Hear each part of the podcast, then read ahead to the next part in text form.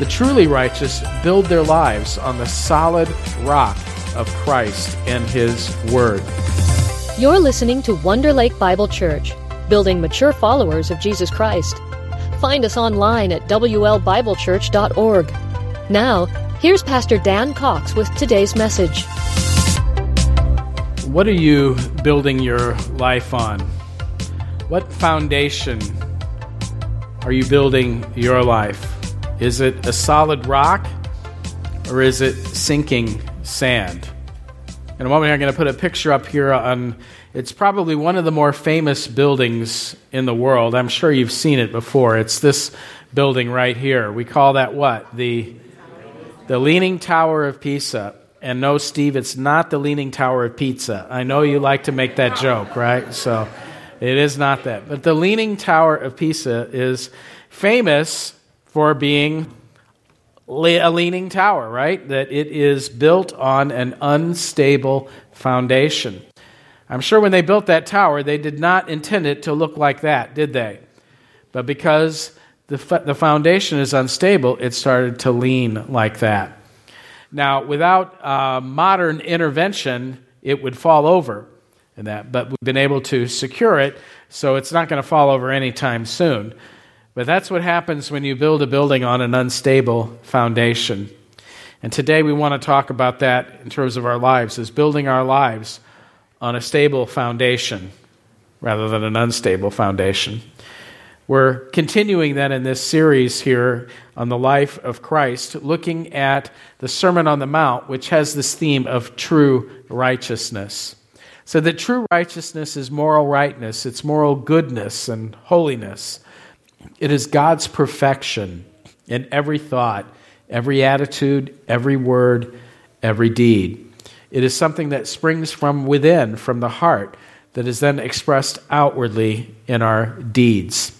And you'll recall we've said that as Jesus was preaching this sermon about the nature of true righteousness, what it is and what it does, that he was preaching in contrast then to the Pharisees the Pharisees' understanding of righteousness, which was what?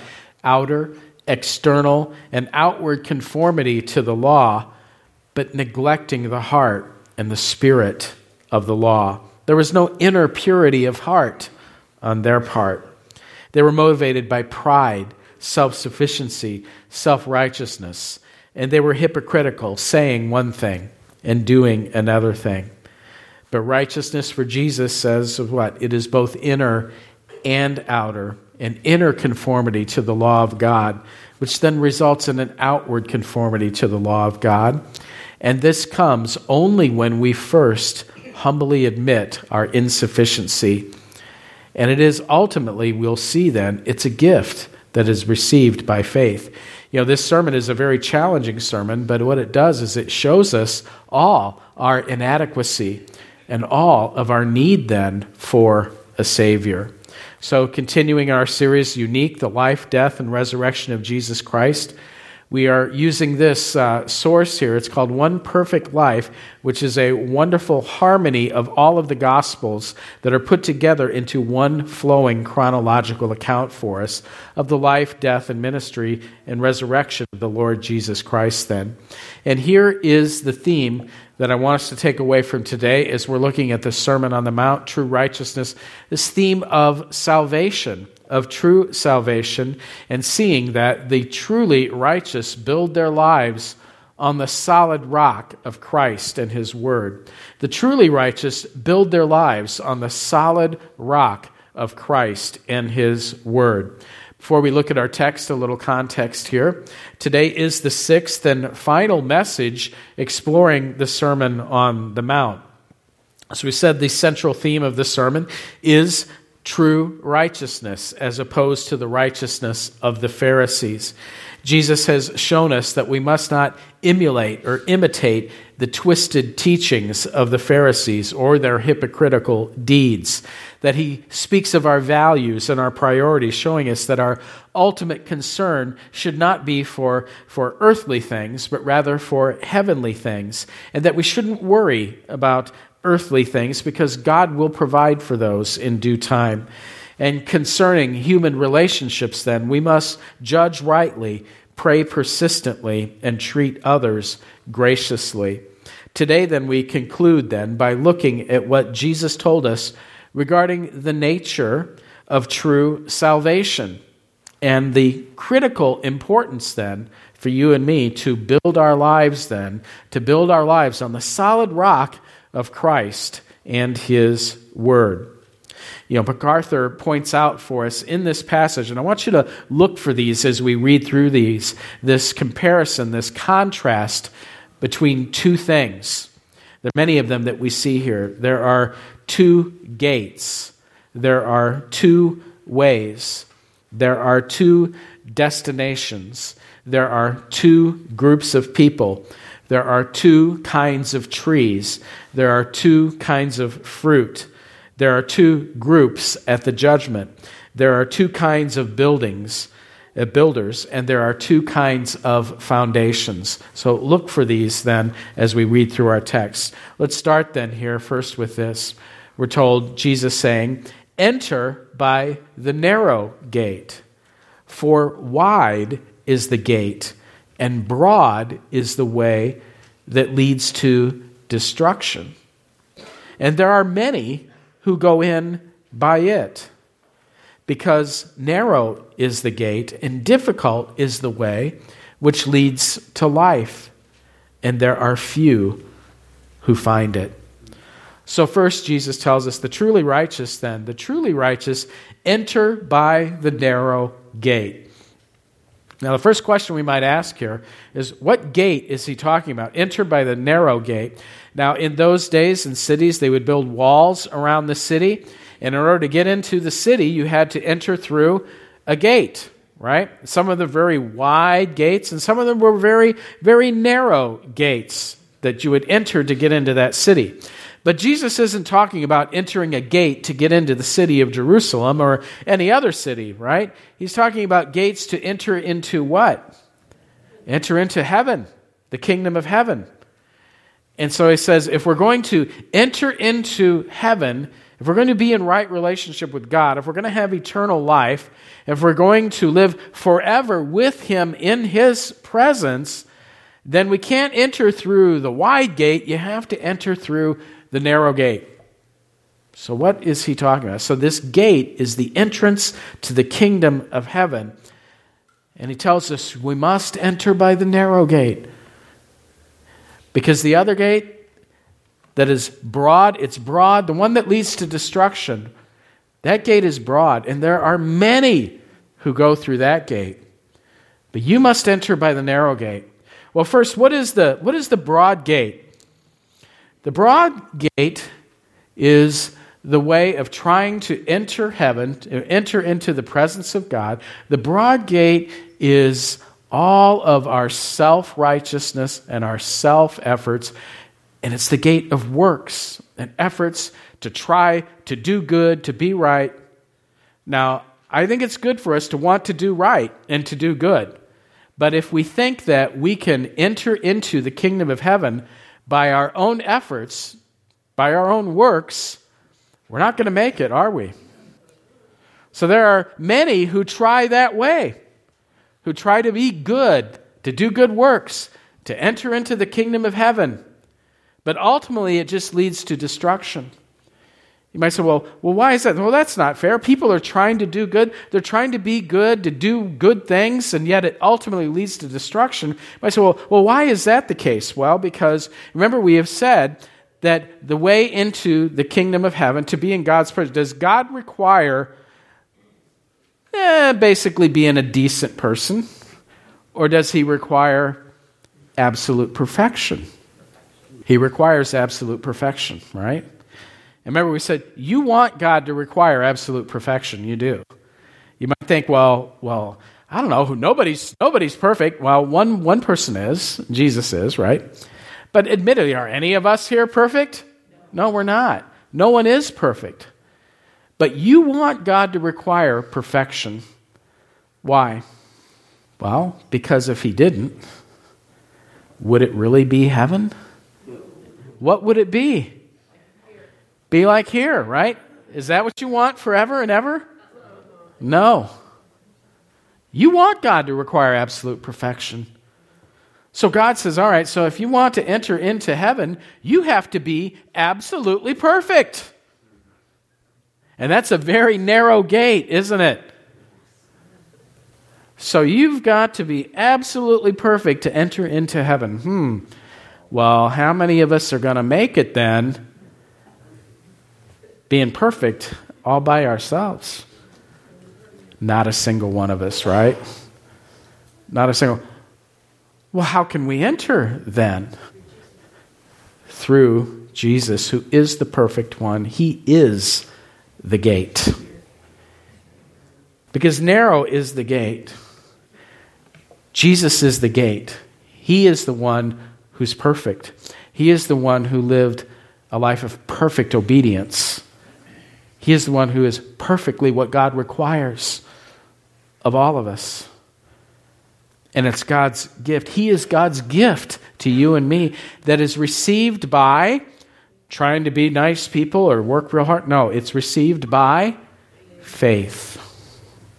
It's faith in Christ. That's the narrow gate. And the scripture tells us when we put our trust in Him, we not only have forgiveness for our sin, we're also given His perfection as a gift. Now you might be thinking, well, wait a minute, I, I, I'm a believer, or I know lots, plenty of believers, and boy, they are hardly perfect. And we're not. We're not perfect right now, right? But we will be. That's the point. We already have that perfection right now as a gift. And His Spirit is working in us to change us and transform us bit by bit, day by day. But when we go into His presence, we will stand perfectly before Him. You will be perfect in every way, just as He is. Isn't that incredible to think about that? You are going to be just as perfect as Christ. now, you're not going to be God. I'm not going to be God. But we are going to be perfectly human, just like He was perfectly human, the God man. That's a gift received by faith. So don't try to enter by the wide gate, your own efforts to do good. That way just leads to destruction because you never will. You'll never be perfect. So enter rather by the narrow gate now, you might think here, as just said, entering by the narrow gate, well, that's hard to try to enter by the broad gate. That's hard trying to be perfect, and you can't do it. Enter by the narrow gate, that's by Christ. Christ has done it for us. Well, that's easy then, right? It's easy to enter by the narrow gate. It's just by faith in Him and what He has done. But yet, what does Jesus say, though? He says, because narrow is the gate, and difficult is the way which leads to life.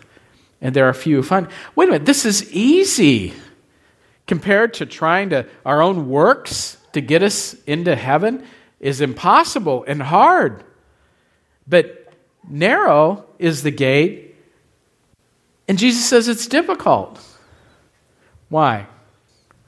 Well, it's not difficult in the sense that Jesus has done it all for us, and it's received as a gift by faith. But what is difficult about believing in Jesus?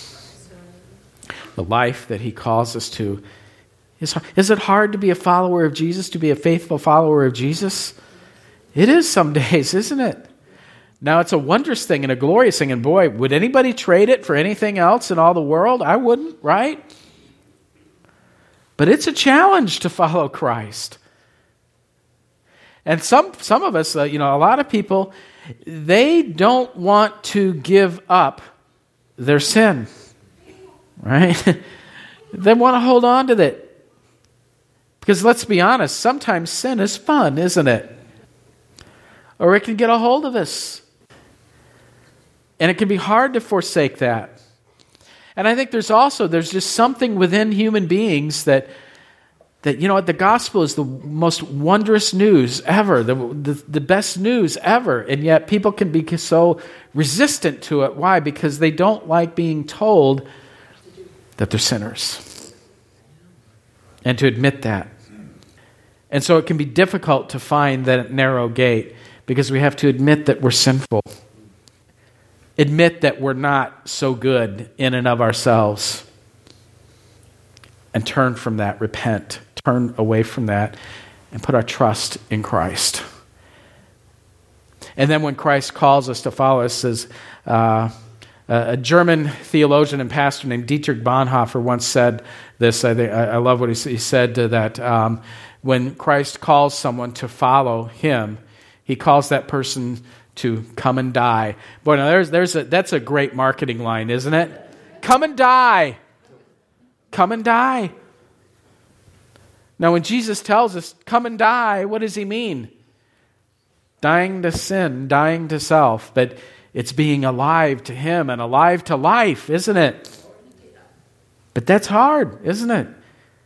It's hard to repent. It's hard to die to self. It can be hard to accept maybe the opposition that might come to you or me for faithfully following Jesus. And that's, I think, what Jesus is talking about when he says, Narrow is the gate and difficult is the way which leads to life and there are few who find it. So the truly righteous then enter by the narrow gate. The Pharisees and their righteousness, they were not going to enter the gate into heaven. They were on they were going through the broad gate that leads to destruction.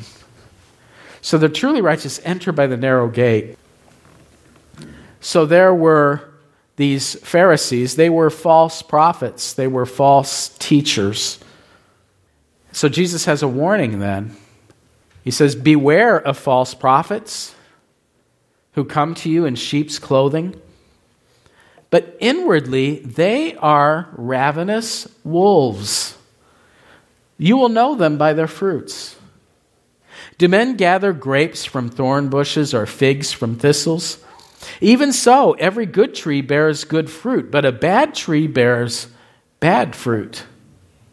A good tree cannot bear bad fruit, nor can a bad tree bear good fruit.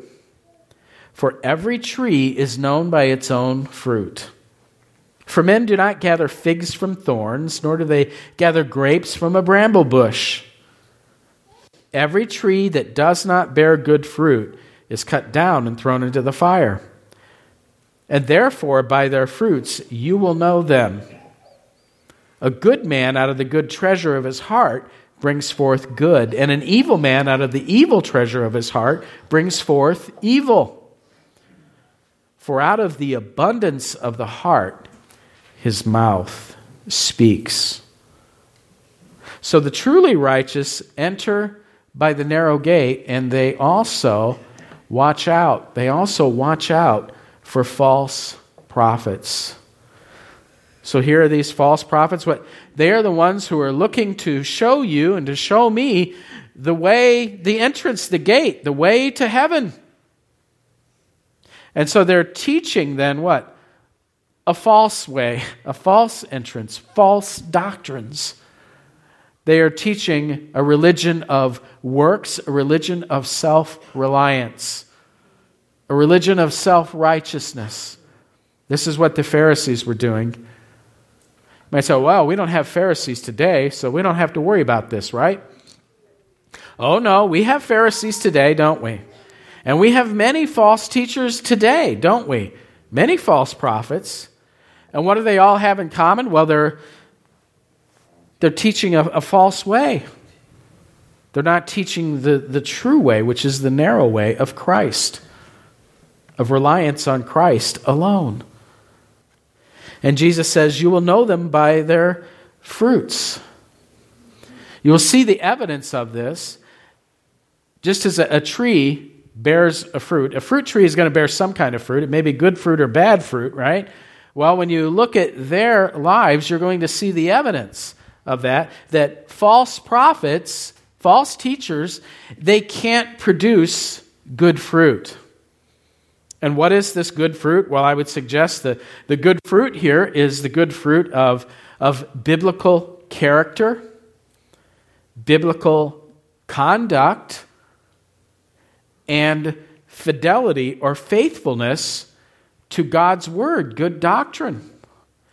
See, that a, a good prophet, a, a good teacher, those things are going to line up. That good prophet, that good teacher, is going to have the, the solid foundation of God's word, God's truth. They're going to teach right doctrine. But then you're going to see evidence in their lives, though, in their character and in their conduct. Those are going to line up.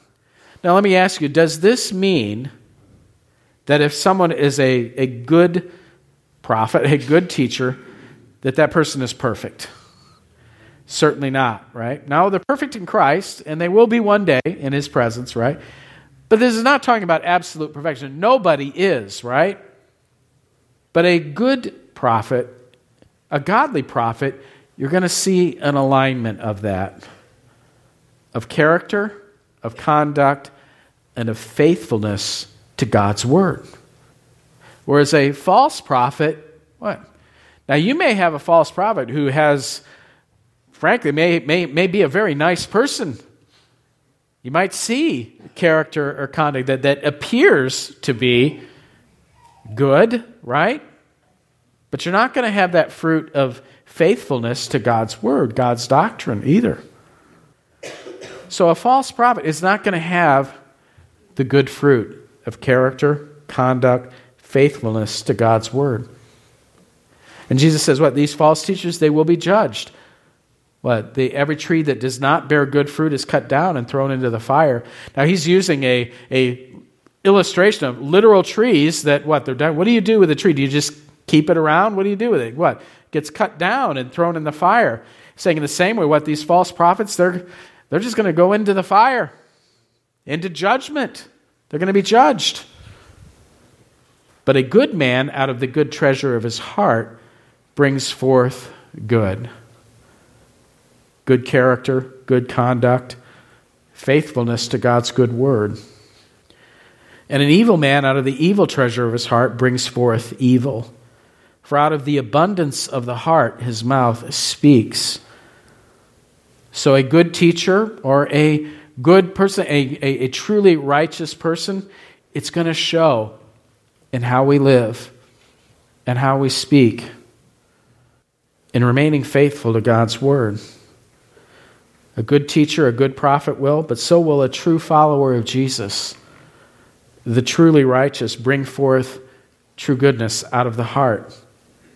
He says, For out of the abundance of the heart his mouth speaks. You know, Jesus says here and elsewhere that what, that, that what we say, what comes out of our mouth, reveals what's inside us, what's in our hearts, right? Now, again, is, is Jesus saying that the truly righteous will always, without fail, show perfect character, perfect biblical character, perfect conduct. They'll never make mistakes. They'll never. Well, if that was true, I think we all need to resign our membership right now, right? So, again, it's not perfection here and now, but it's about an overall pattern of life. An overall pattern of life. There are good teachers, there are good, there are followers of Jesus who sin. And I know this is a spoiler alert, we're we right? We are this, right? There are sinful people in this church. There are. I wanted to let you guys know that. You know, we just recently had a membership class here, and, and God willing, we're going to bring in some new members here. I, I want, I bound to warn you, though, you know, the new, we're not a perfect church. We're not full of perfect people. In fact, there isn't a single perfect person in this church, right? So it's not about perfection here and the now. It's about being perfect in Christ through faith in Him, right? And so it's not about perfection, but it is about an overall pattern that you see in life. Do we see a pattern of growth, faithfulness? And oftentimes, what we say, what comes out of our mouths, reveals what's really in our hearts, right? It does. Then Jesus challenges challenges the uh, challenges us, and he says, "But why do you call me Lord, Lord, and not do the things I say?" Not everyone who says to me, Lord, Lord, shall enter the kingdom of heaven, but he who does the will of my Father in heaven. Many will say to me in that day, Lord, Lord, have we not prophesied in your name, cast out demons in your name, and done many wonders in your name?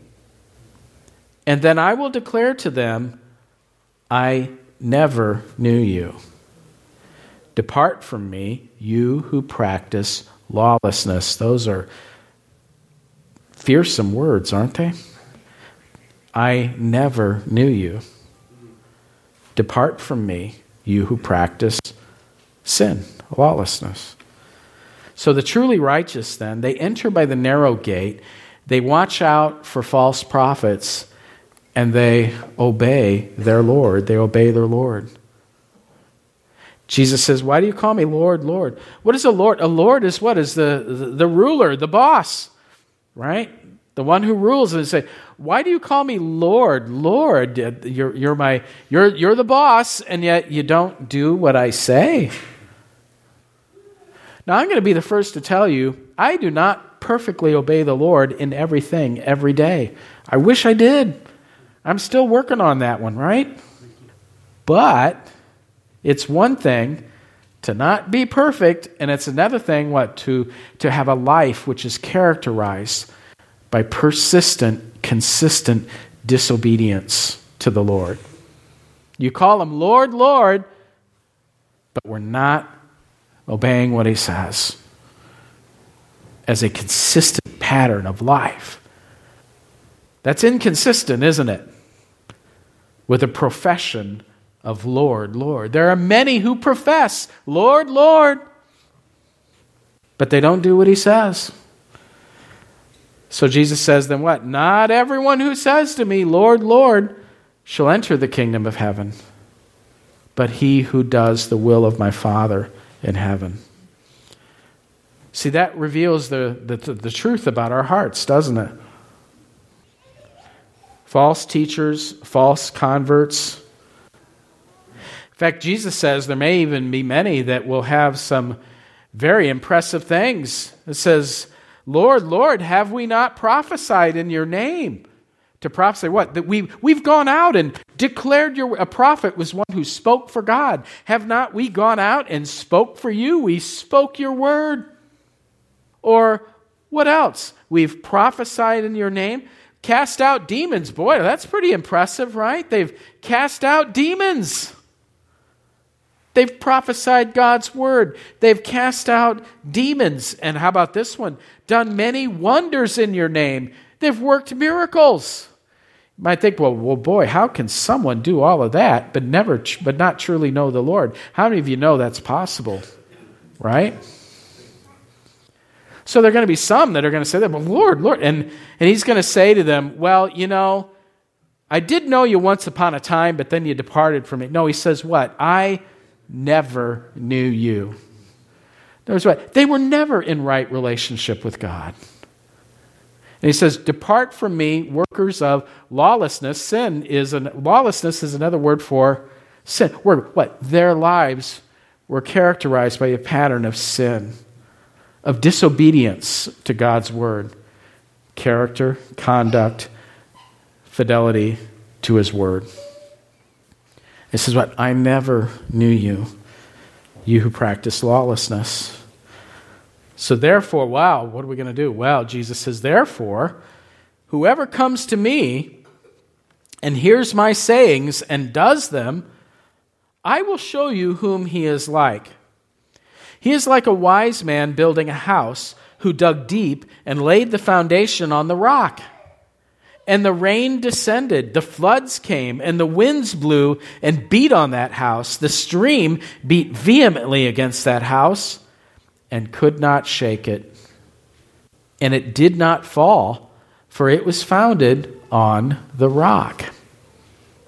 But everyone who hears these sayings of mine and does not do them, will be like a foolish man who built his house on the sand without a foundation. And the rain descended, the floods came, the stream beat vehemently, and the winds blew and beat on that house, and immediately it fell. And the ruin of that house was great. Great was its fall. And so it was when Jesus had ended these sayings that the people were astonished at his teaching. For he taught them as one having authority and not as the scribes. So the truly righteous enter by the narrow gate. They watch out for false prophets. They obey their Lord and they build their lives on the rock. They build their lives on the rock of Christ, of faith in Christ. So this is the foundation. What are we what are you building your life on? You're trying to enter by the the, the broad gate or have you entered through the narrow gate of faith in Christ? Putting your trust, your reliance in Christ. He is the way into the kingdom of heaven. Faith in Him. But you know, once we put our faith in Him, it's true, though, too, that, that begins a process of, of building our lives on that solid foundation of trust in Him, then, isn't it? So, are you building on the solid rock of true faith in Christ and obedience to His word? And Jesus says, the one who does that, the one who enters through the narrow gate, puts his or her trust in Christ, the one who builds on that foundation, boy, the storms are going to come. Storms of life, certainly they're going to come. But I don't think Jesus is talking about the storms of life here. He's talking about what? The storms of, of judgment here. You will stand in the judgment that God's Judge, God's judgment will not knock you down because you are standing firm in Christ. But some, though, they hear these words and they don't build on the solid rock, they build on the shifting sands of self reliance, self righteousness, their own efforts or works. And then when the, the flood of God's judgment comes, what's going to happen to that? They're going to fall, and great will be its fall. They won't stand in God's judgment. And when the people heard these things, they were amazed.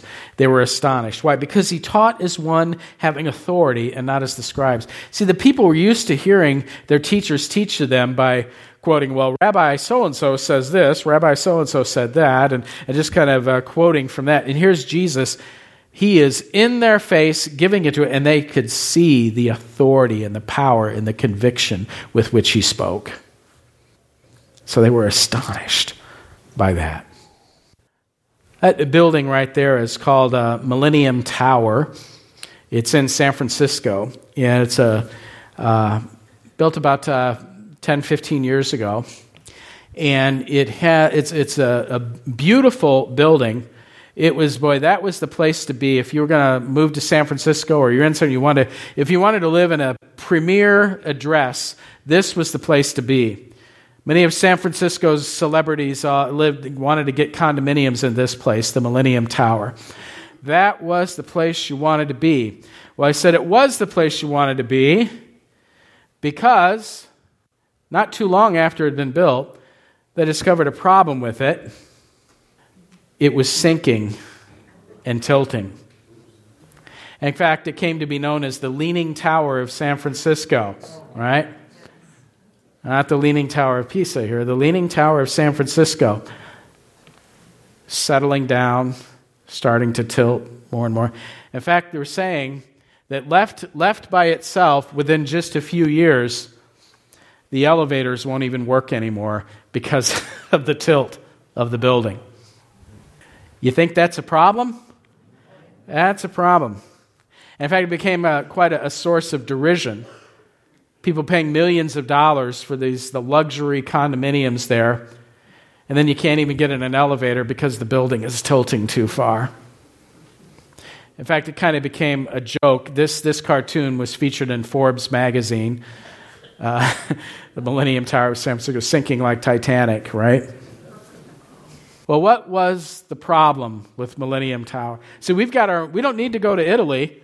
We've got one of our own right here in San Francisco.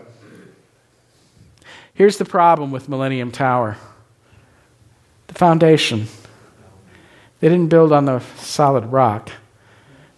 They built on, you see, you see the soft clay? See the original pilings? You know, the, a building you don't just start building it. It's got to, every building has to have a solid foundation, right? And a skyscraper, you got to go dig down deep as a solid foundation for that. And for whatever reason, they did not do that. See that right there? They just built into the soft clay. You might think, well, why would they? These are professional engineers. Why would they?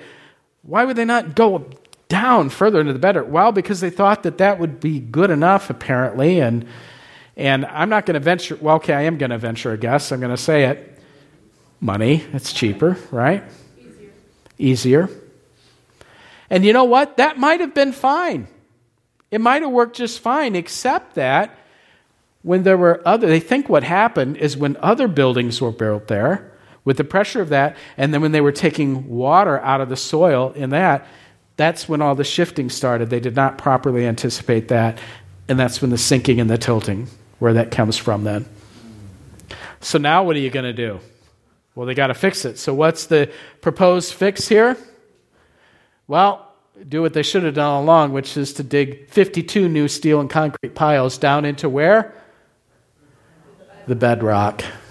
Right. So there's a modern day illustration of the folly of building on sinking sand or soft clay rather than the bedrock. And you know what? People do that all the time, don't we? Many people are building their lives on sinking sand rather than the solid rock of Christ. True faith in Christ obedience to his word, not perfection, but obedience which is revealed, true faith which reveals itself in a life of obedience to him, growing obedience to him. Anything less than that is building our lives on sinking sand that won't survive the judgment. So what? What should we do with this? Again, the truly righteous build their lives on the solid rock of Christ and His Word. So, one simple question to conclude here Are you building your life on the solid rock? Have you put your faith in Christ or you're relying on your own efforts, good works? Christ alone is the narrow gate. And if you put your faith in Him, is it showing in the way you're living your life? Are you living your life a life of obedience to Him? I wish I could say my obedience to him is always perfect. It isn't. But again, it's about a, it's about a direction of, the, of life, isn't it? Are you growing in obedience to him? Why do we call him Lord, Lord, and not do what he says? Let's pray. Lord, thank you for the solid rock, Jesus Christ. Lord, we know that when we enter through that narrow gate, when we build on that solid rock, when the winds and the rains of judgment come, we will stand. So, Lord, I pray for the person, maybe someone here or in our family who isn't building on the solid rock, they're building on shifting sand. God, we pray that your powerful Holy Spirit would convict them and draw them to yourself, that they would turn away from self reliance or from sinful things and embrace the one way, the narrow way, you, Lord Jesus. And Lord, it is our desire to honor you in all that we do. And God, I am imperfect and I have fallen many times, but I thank you that you're gracious and you're merciful and you pick us up, you dust us off, and set us back out on the on the on the on that narrow path, Lord. So we thank you for that. Thank you, Lord, that we don't have to be afraid, that we have eternal life in Jesus' name. May we prove then by the way we live our lives that we truly do believe in you, Lord. We're putting our trust in you. And our aim, Lord, is to please you by the power of your Spirit who lives within us. And we pray all these things in Jesus' name. Amen. Thanks for listening to today's message. For more information about Wonder Lake Bible Church, visit WLBibleChurch.org.